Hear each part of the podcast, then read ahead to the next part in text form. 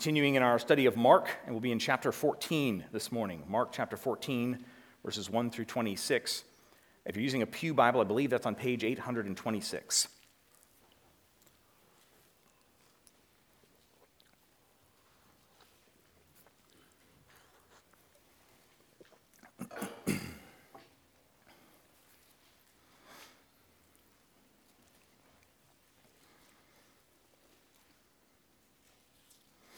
Mark 14, 1 through 26.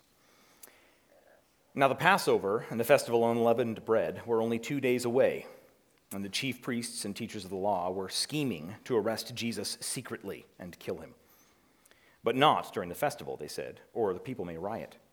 While he was in Bethany, reclining at the table in the home of Simon the leper, a woman came with an alabaster jar of very expensive perfume made of pure nard. She broke the jar and poured the perfume on his head. Some of those present were saying indignantly to one another, Why this waste of perfume? It could have been sold for more than a year's wages and the money given to the poor. And they rebuked her harshly. Leave her alone, said Jesus. Why are you bothering her? She has done a beautiful thing to me. The poor you will always have with you, and you can help them anytime you want, but you will not always have me. She did what she could. She poured perfume on my body beforehand to prepare for my burial. And truly I tell you, wherever the gospel is preached throughout the world, what she has done will also be told in memory of her.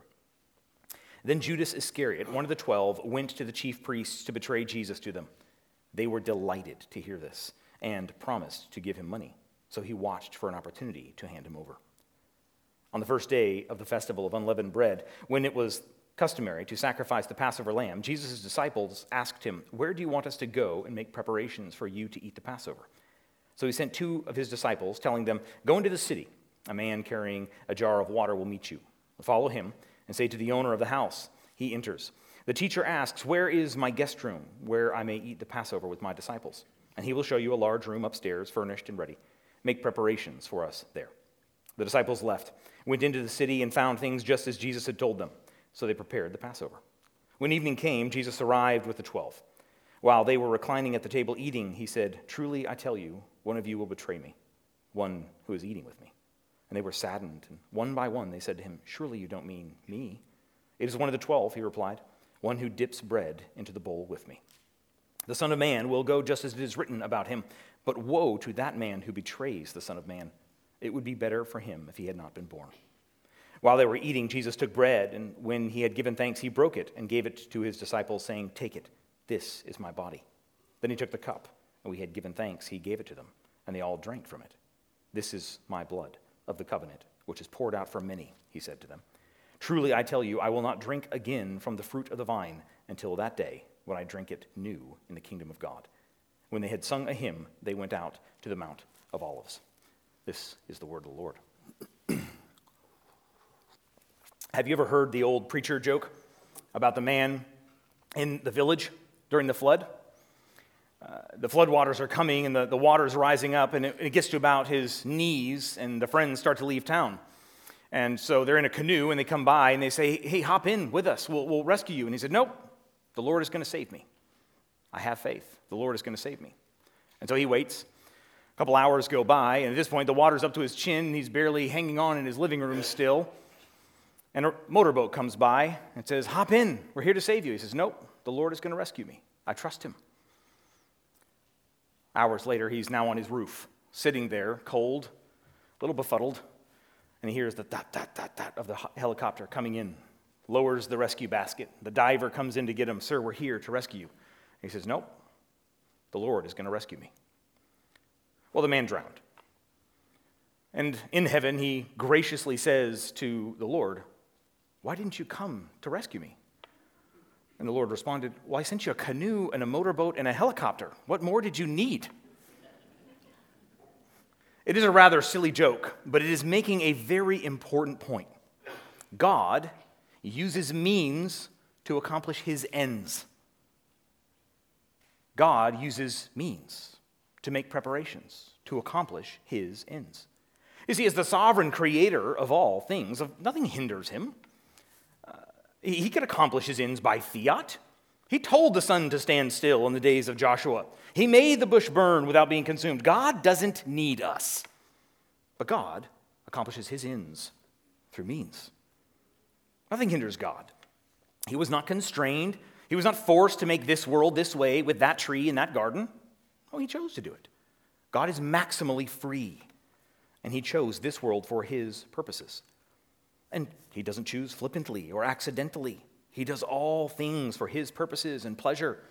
And as we come to the last two and a half chapters of Mark's gospel, this theme will be pounded away at that God is accomplishing his perfect will and plan through human means. Mark will be at pains to show us that the plotting and the planning, the betraying and the beating, the cursing and the crucifying of Christ all flow from God's eternal plan. The plan of God to use free humans, responsible humans, as the means to accomplish his ends. This is the last section of Mark's gospel, and is the, the passion or the suffering section of Jesus. It is the, those last couple days driving us to the cross and the resurrection as we prepare for Easter Sunday. And we will see nothing in this section or ever happen to Jesus by accident. Jesus is not some divine chess move played by God at the 11th hour to win the day. No. Jesus is the eternal Son of God incarnate. The entire universe was created to bend around the cradle and the cross and the crown. It all hinges on this week, this event, which is why our sermon this morning is titled Making Preparations, because God's preparations bent towards this day that we will see. But we're also going to see a number of human preparations that flow through this passage. I'm just going to list six of them for you right now. The priests and scribes plot and prepare to kill Jesus. The unnamed woman unknowingly prepares Jesus for his burial. Judas prepares to betray Jesus. Two disciples prepare for the meal. Jesus prepares the disciples for the fact that one of their own will betray him. And Jesus prepares for the new covenant in his blood by transforming the Passover. There are more, but those are just the first six we'll look at here. So, the sermon making preparations, and here's the three points we'll walk through today the plot and the anointing in verses 1 through 11, the preparation and the woe, 12 through 21, and the Passover and the new covenant, 22 through 26. So, one more time the plot and the anointing. Look again at verse uh, 1 through 11. Now, the Passover and the festival of unleavened bread were only two days away, and the chief priests and teachers of the law were scheming to arrest Jesus secretly and kill him, but not during the festival, they said or the people may riot. While he was in Bethany, reclining at the table in the home of Simon the leper, a woman came with an alabaster, alabaster jar of very expensive perfume made of pure nard. She broke the jar and poured the perfume on his head. Some of those present were saying indignantly to one another, Why this waste of perfume? It could have been sold for more than a year's wages and the money given to the poor. And they rebuked her harshly. Leave her alone, said Jesus. Why are you bothering her? She has done a beautiful thing to me. The poor you will always have with you, and you can help them anytime you want, but you will not always have me. She did what she could. She poured perfume on my body beforehand to prepare for my burial. Truly, I tell you, wherever the gospel is preached throughout the world, what she has done will also be told in memory of her. Then Judas Iscariot, one of the twelve, went to the chief priests to betray Jesus to them. They were delighted to hear this and promised to give him money. So he watched for an opportunity to hand him over. In rereading these verses, did you catch this is one of those Markan sandwiches, those Mark sandwiches? It starts with the chief priests and scribes, and it ends with the chief priests and scribes. Well, as Mark has done throughout his gospel, whenever he interrupts a story to tell another story and come back to it, they're mutually interpretive. The, the one in the middle gives us clues as to further what's happening in this scene. Whereas the priests and scribes plot to bring disaster and death, Judas seeks money and the unnamed woman seeks to bless at great personal expense. Uh, the, the, outside poi- points are, are being used for their own personal advancement, their own personal gain, and she's giving all that she has. The contrast is intentionally sharp. With that general overview in mind, look at some of the details we find in this section. First, Mark layers his language to, to highlight for us just the, the wickedness on display of these priests and scribes. They're plotting and planning. Uh, the NIV translation says that they were seeking to arrest him secretly. That's a, that's a tame translation. Uh, the word there speaks of intentional deceit and trickery, of plotting. Uh, moreover, we read they were scheming to accomplish this secret arrest. But once again, those words are, are murderous in their intent. You see, these are the alleged pillars of the community, and yet they're plotting the assassination of Jesus. And then they say, but they dare not do it during the festival. Well, here's why. Uh, the Passover meal had to be eaten in Jerusalem. And so within the city limits, meaning that it was one of the three Jewish feasts which pilgrimage was required. And it meant that the population of the city would swell massively. And they would come in for this feast. And given that the Passover was a remembrance of their exodus from Egypt, of their freedom from being in bondage to the Egyptians, there was a fair bit of kind of nationalistic pride that went with the celebration of this particular festival. And so, because of that, the Romans would respond by sending in extra troops. Pilate didn't live there, he was there to oversee the extra troops because they're always worried that something was going to get out of hand at the Passover. So, here's these priests and scribes plotting the arrest and murder, but they discern the danger of doing so during the festival. So, to put it sharply, for fear of keeping the peace, they plot to murder the Prince of Peace, but only at the time when it will not threaten their positions of power. Then the scene shifts sharply after that introduction. It doesn't even mention Jesus' name, it's just he is reclining at the table. And this unnamed woman breaks a jar of perfume to anoint him. Once again, Mark stacks up words to show you just how valuable it is. And the NIV says it was, it was greater than a year's wage, or just about a year's wage. She breaks the jar so that way it's demonstrating there's nothing left. It's all poured out. It is an entire offering, as it were. And those present respond and they speak to her harshly. Again, the NIV is a little gentle. They rebuke her, uh, they, they continue to do so until Jesus puts a stop to it. Well, in their desire to care for the poor, of course, that's laudable, but their treatment of the woman shows a deep inconsistency, does it not? It's a vivid picture of how we can be so certain that something is right, and yet we can go about standing for it in a very incorrect way. So Jesus corrects them. That what she has done is a beautiful thing. She has anointed him for his burial, and she will be remembered wherever this gospel is preached. Notice, this gospel be preached to the world. Uh, though Jesus is the Jewish Messiah, his mission was always one intended to be for the whole world, to proclaim to the whole world. And ironically, this unnamed woman will be remembered throughout the world for this act of love and devotion. Now, John's account tells us that this was Mary, Martha's sister. But Mark leaves her unnamed intentionally to sharpen his story. Because see, John's gospel also tells us that Judas was a thief. And so, likely, his loss of an opportunity of selling off some of the perfume and getting the money for himself is the reason he ends up going out at the end and, and turning Jesus over, betraying him. So, by leaving those two details out, what Mark is doing from a story perspective is he's grabbing us. This woman would be remembered for her generosity, whereas Judas would be remembered for his betrayal. And Mark doesn't even tell us how much he was betrayed for. It was just, we'll give you some money at some point, is all they say. It's a beautiful storytelling that Mark is doing here to, to help us to feel the tension going on. Again, we, we know the amount from the other Gospels, but the point is to show the insiders and outsiders that Mark has run throughout his Gospel. She's an outsider. She's a woman, she's unnamed, and she gives this incredible gift and whereas the insider chief priests and scribes and Judas, one of the twelve, are the one, very ones seeking to plot to kill the Messiah. Another contrast that's on display in these sandwich stories is the secrecy. Notice the openness versus the secrecy. Uh, the, the, the chief priests and scribe, they meet in secret. They plot and plan and scheme in secret. Whereas the woman comes out right in the open, breaks open the vase, pours it out in open. That's why there's many proverbs about how secrets and whispered conversations are cancerous and destructive. Uh, consider Proverbs 16:28.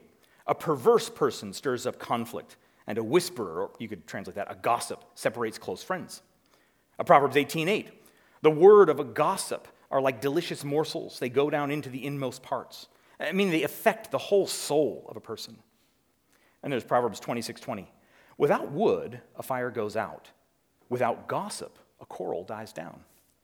That last proverb is particularly important because notice what's happening here. The chief priests and scribes were willing to let it go. Let's wait till after the festival. We'll just let this thing die down a little bit. We can't stir up stuff with all the people in town.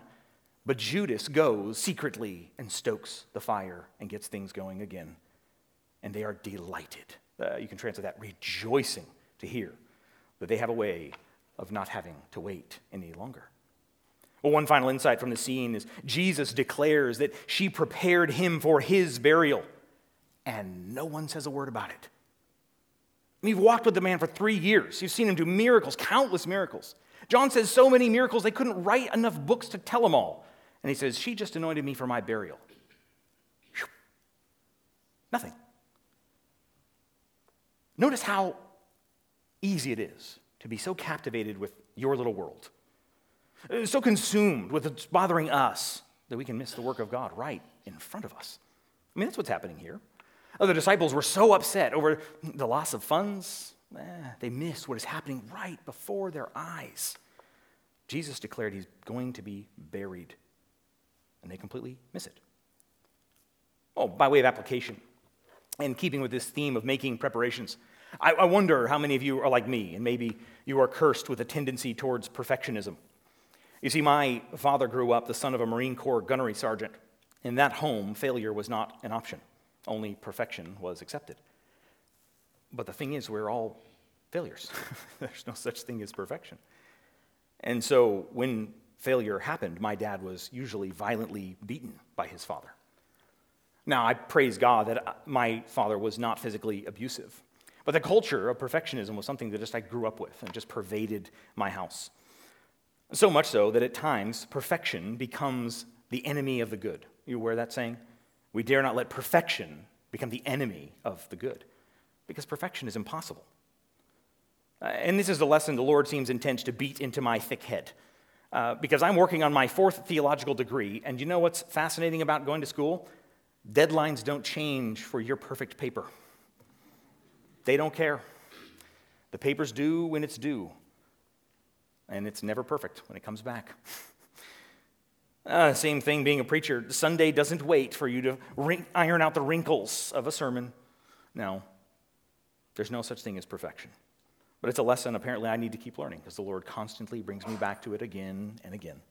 Maybe that's true for you. Uh, maybe there's some other thing that, that grabs you, that, that keeps you distracted. Uh, what is it? that maybe keeps you so focused that maybe you're missing what the Lord is doing.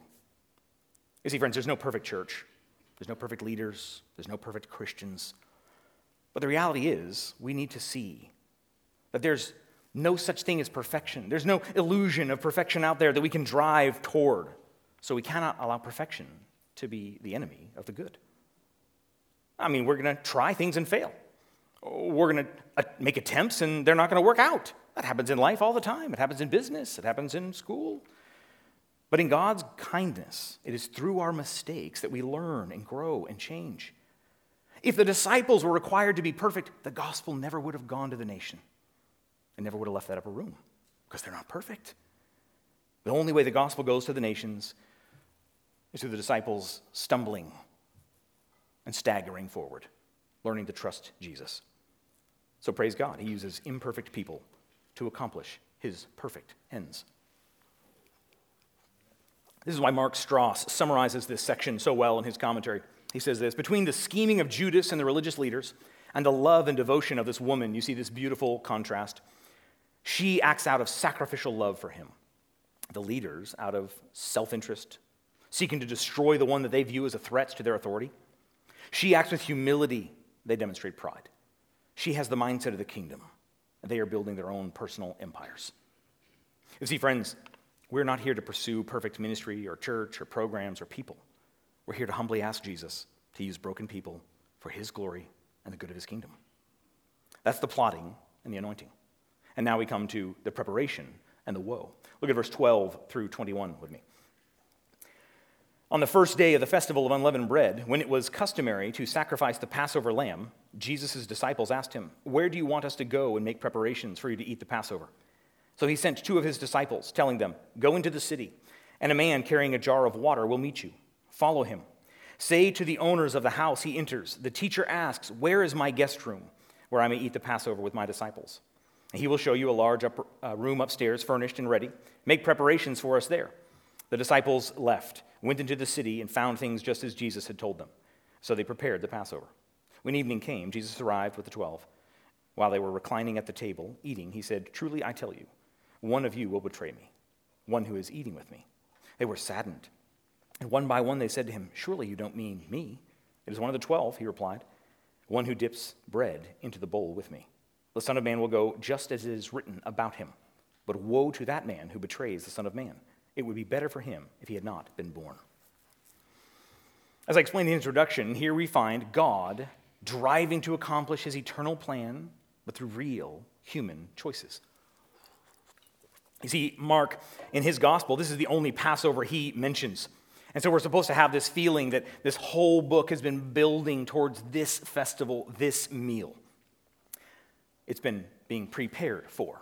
So the disciples ask, Where are we to go make preparations for the Passover? And, and Jesus tells them precisely where to go. Now, it could be that Jesus had worked out a deal with the man in advance, but the way the story is told is intentionally to drive us to the fact that God knows and he's working out his plans. So Jesus tells them, Go find this man, and he'll have a room, and you make it there. Well, the disciples go into the city, and they find everything just as Jesus had said. The fact that Mark tells us Jesus came to the meal with the 12 hints that it's likely other disciples were there celebrating the meal with him, contrary to the Lord's Supper painting, or the Last Supper painting, rather. There, there may have been others there. That's why he calls out the 12. Mark's focus, however, is on the 12, and particularly on one of them. While Jesus is reclining, he says, One of you will betray me. They respond with sorrow. Is it me? And Jesus clarifies, It's one of the 12, one who eats the Passover meal with Jesus. Now, we, as the readers, know, of course, that this is Judas, but they don't. They remain in the dark. So the story has been exceedingly clear. Judas has chosen to betray Jesus. This is his choice. Jesus gives a woe against him. Woe to that man for choosing to do that. Very clear, is it not? But in John's account, we read that after this conversation, Satan entered him, and then he went to betray Jesus. The emphasis here is on Judas, and John, it's on Satan. Well, which is it? Was it Judas's choice, or was it Satan's trickery? Of course, the answer must be both. Both Judas and Satan desire Jesus to be handed over. To attempt to say one or the other is to try to parse the authority of Scripture and say it can only be one or the other. No, they're both true. In this single person's free choice, there are two agents operating, working. But this raises another issue. Because did you see Jesus in verse 21, what he said? The Son of Man will go just as it is written about him, meaning God planned that. This is what you find in Isaiah 53. Isaiah 53 4. He was smitten by God. It's even clearer in Isaiah 53:10. It was the will of the Lord of Yahweh to crush him. He, Yahweh, has put him to grief. So which is it? Was it Judas and his choosing? Satan and his deceiving? or Yahweh and his planning. John highlights Satan, Luke's account highlights God. Luke 22 22. The Son of Man will go as it has been decreed.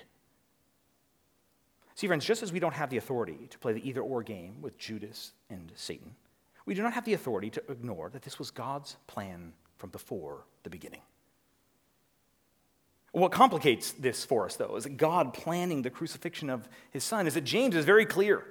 God is perfect, He's holy, He cannot do nor tempt with evil, and yet He planned the crucifixion. This means that we need to make sure that we have enough categories in our mind to allow for these tensions of God's unchangeable plan to use Satan and Judas as sin. His plan is perfect, and their wickedness is entirely their doing, and they are guilty, and they are culpable, and they chose. But the Bible does not let us duck this issue. The cross of Christ was plan A, Revelation 13 8. The Lamb was crucified before the foundations of the world. It was certain. There never was a plan B. God is perfect. He cannot have a plan B. By definition, if you're perfect, your plan is always perfect. Now, I know these things stretch our minds to the breaking point, but friends, we must speak where the Bible speaks. Now, it is interesting to note how, down through the centuries, though, this issue of free will versus fate or determinism has been debated down through the centuries in the realms of philosophy.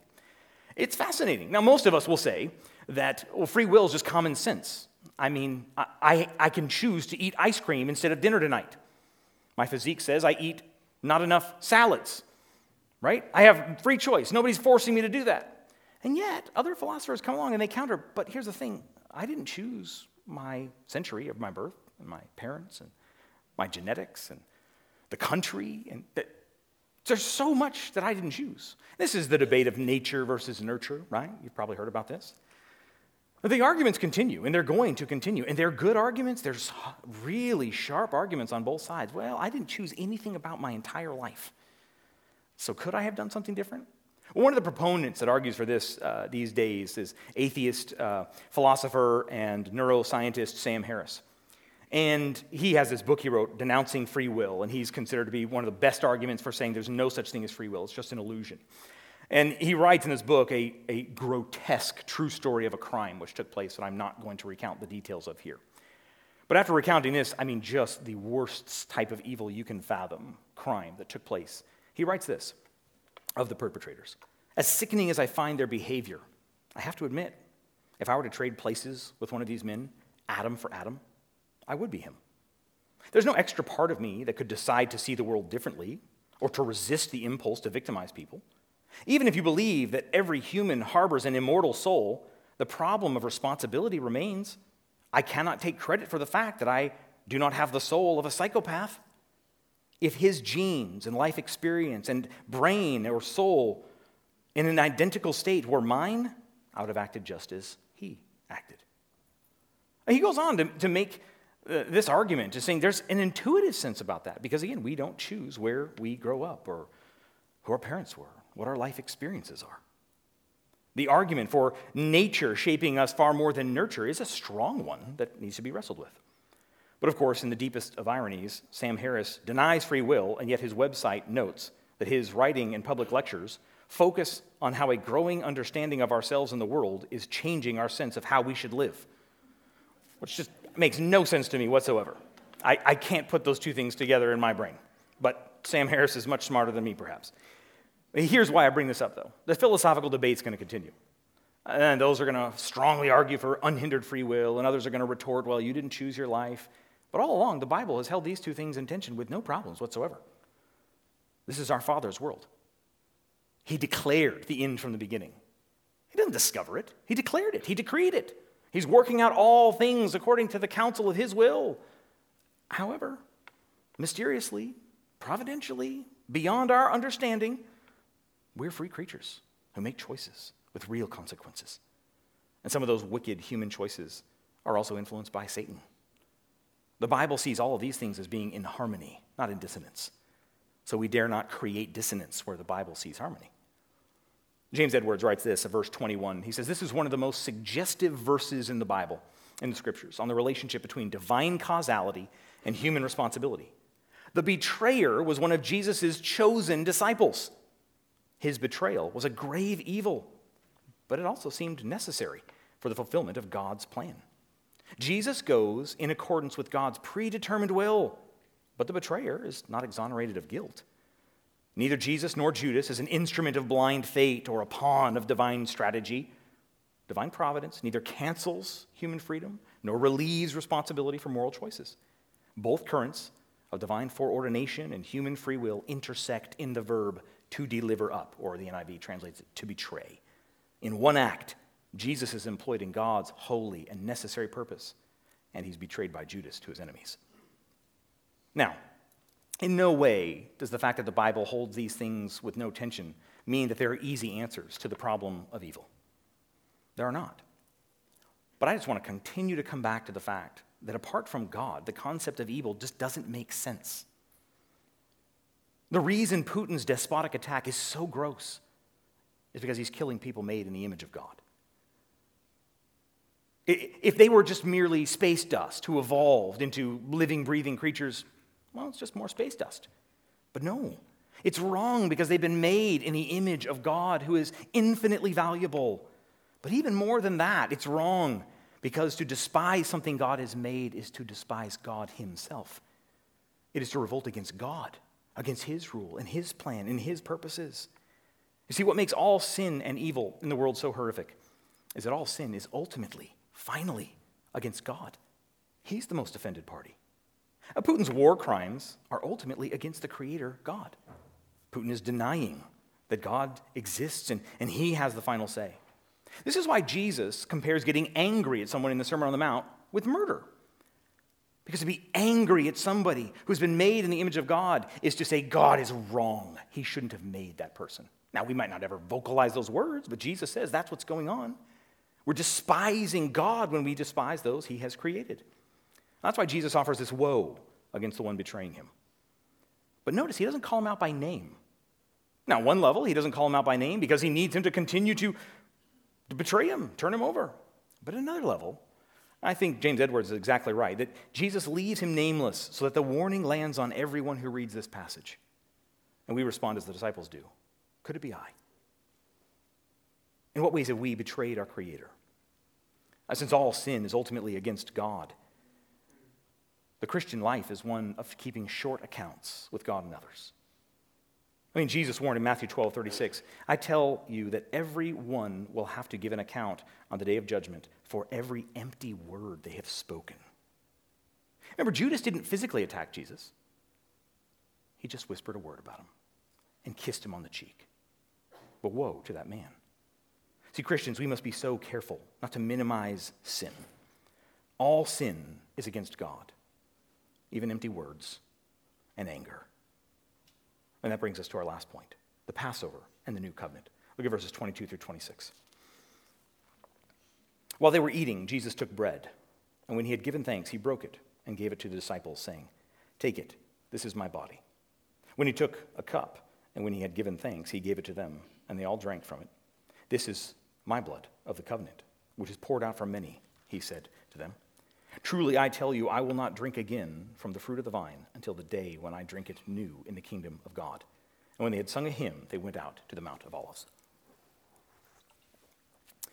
Now, commentators will note that we're not entirely clear how much of the later Passover festival that we know about was actually happening in Jesus' day. We have a fair bit of rabbinic information from later, but as far as if they were doing that exact thing, we don't know for sure. What we do know for sure is that the Passover was a family meal. We read that earlier from Exodus chapter 12. It was a family meal. Now, if you couldn't consume the whole lamb, you invited another family, but it was a family meal.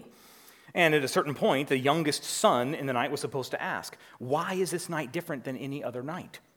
And the father was to answer by recounting the Exodus. But he wasn't supposed to recount the Exodus merely as a story that is told.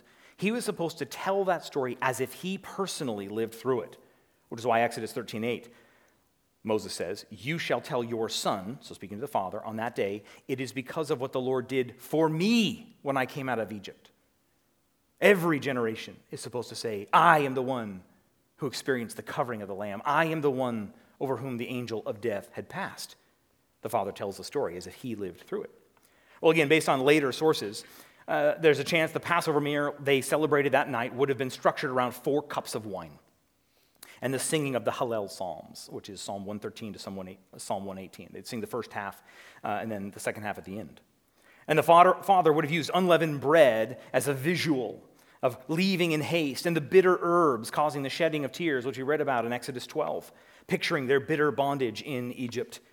And then after the second cup of wine, the father would have blessed that bread and he would have broken it and handed it, distributed it to the family. And then they would have eaten the meal with the unleavened bread, the lamb whose blood had been used to shelter them from sin and death.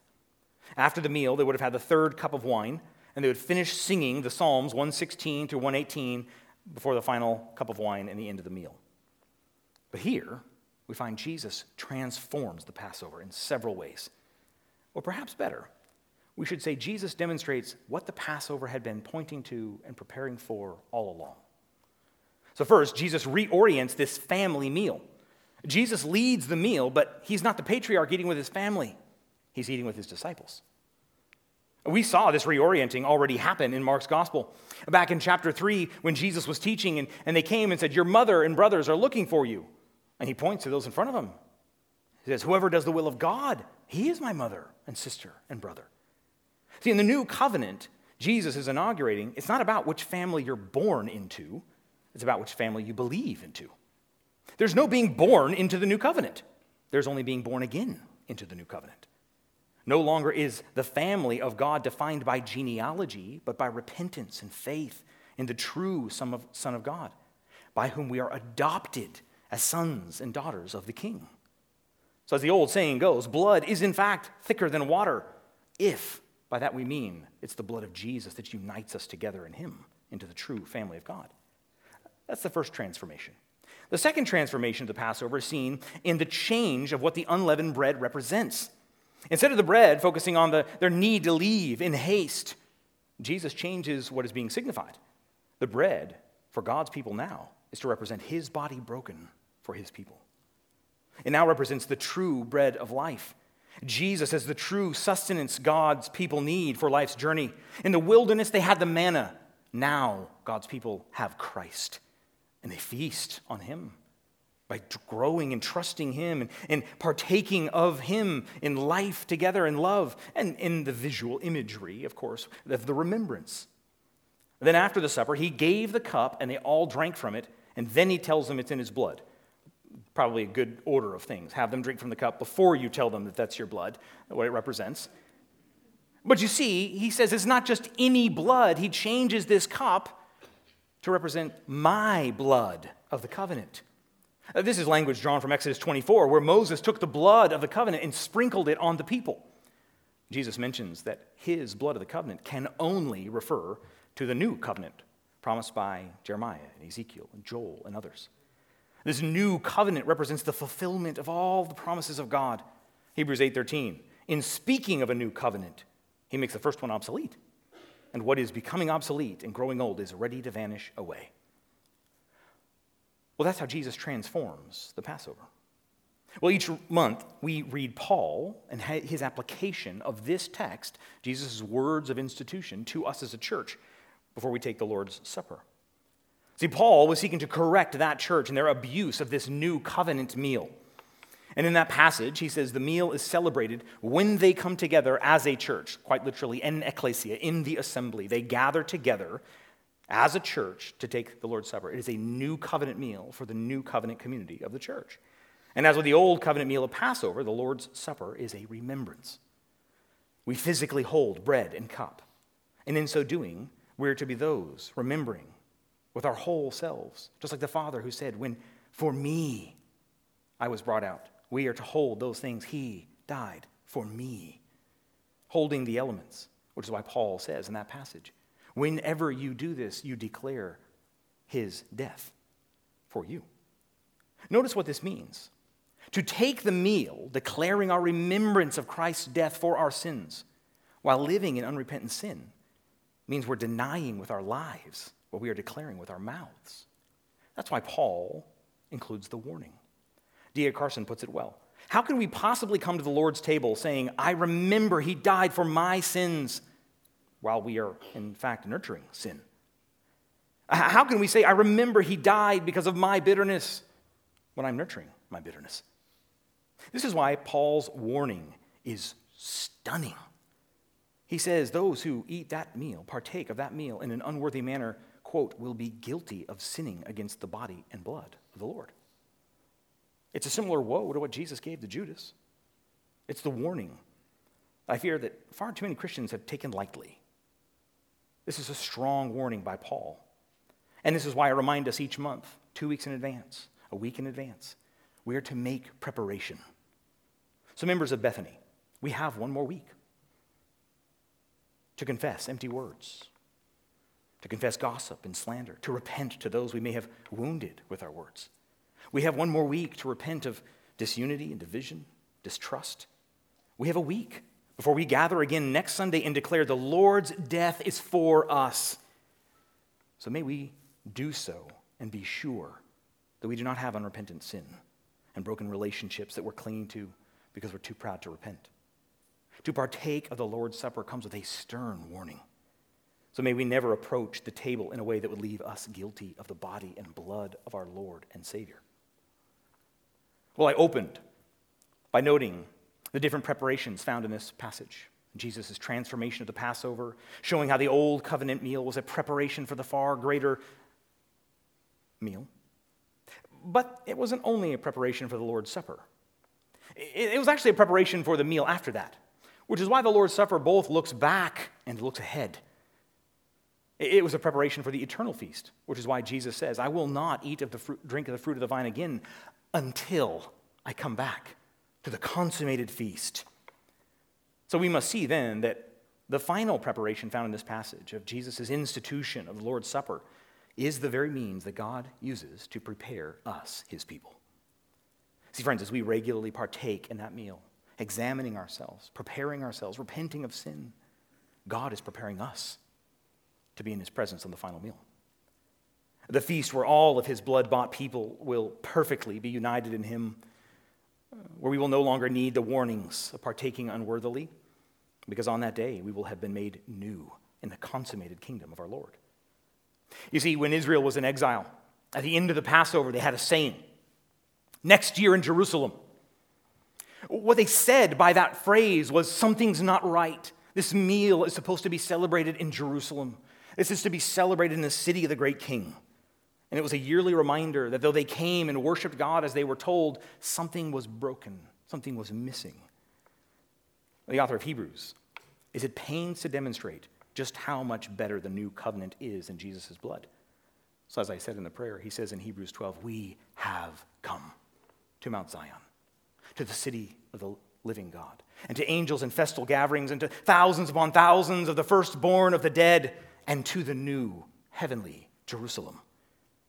Because if you are in Christ, friend, if you have repented and trusted in Christ, then you are raised with him and seated with him in the heavenly places. And never again do you have to worry about that covenant failing, about being outside of Jerusalem, because this covenant is perfect. It is a covenant based not upon us, but upon his blood, which is why we sing. And can it be that I should gain an interest in the Savior's blood? Died he for me, who caused his pain?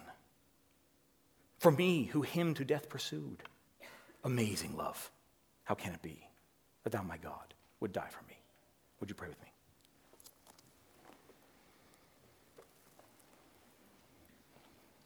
Heavenly Father, how we thank you for your word. We thank you that you meet us in your word. For your Son who became the Word made flesh. And yet, as Hebrews 1 says, that he was the final declaration, He was the final revelation. And yet you continue to speak to us through your word. So, Holy Spirit, would you make your word alive to us? Would it shape us and make us more like your Son, we pray? For Jesus' sake, amen.